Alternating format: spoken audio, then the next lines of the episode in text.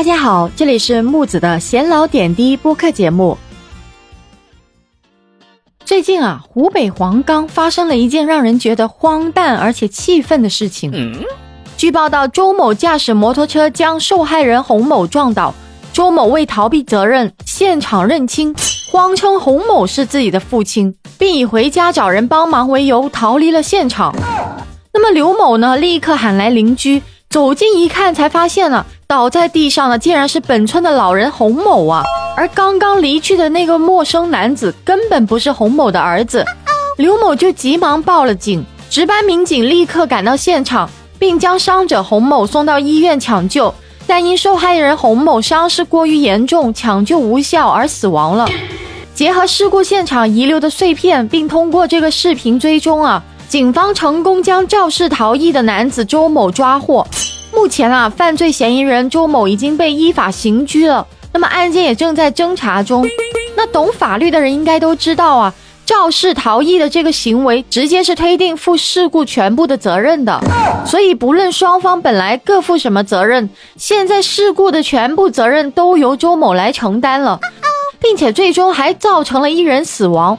周某涉嫌交通肇事罪。具体到这个案子当中，周某为了逃避法律责任，谎称洪某是自己的父亲，从而逃离了现场，那么导致洪某没有及时得到救助而死亡。所以周某的行为属于逃逸致人死亡，应处七年以上有期徒刑的。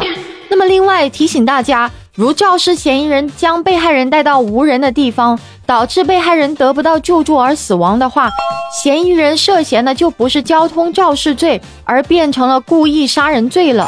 这边有一个网友很幽默的说：“任你奸似鬼，也喝洗脚水。”这肇事者周某也太鬼太没有担当了。为了逃逸，竟谎称被撞者是亲爹，最终也难逃法律制裁。估计亲爹知道了也哭笑不得了。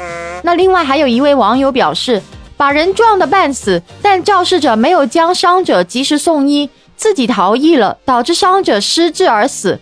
那这种事故逃逸而致死亡，貌似比直接撞死人的罪还大呢。还有另外一位网友表示，周某这个小聪明，看来没有用到正地方。反倒被小聪明误导了，撞到了人不及时报警和救助，反而冒充亲人直接逃离了现场，这下吃牢饭吧。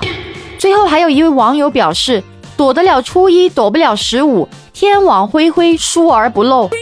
那说真的，木子觉得现在社会还有这么愚蠢的人，到处都是监控，你能往哪儿跑啊？本来撞到人及时救治，积极配合警察调查，就是一桩普通的交通事故。最多就是民事责任赔钱就了事了，但如今这一逃性质就变了，这个交通肇事逃逸，这老人还死亡了，事情就变得更严重了。现在不仅要面临民事赔偿，还免不了坐牢啊，一辈子就差不多毁了。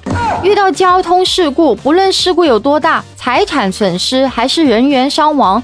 一定要冷静，有人受伤就打幺二零，然后报警，积极面对，切记切记不要逃逸啊！今天的节目就到这里了，欢迎在下面评论区留言哦，关注我，下期节目再见。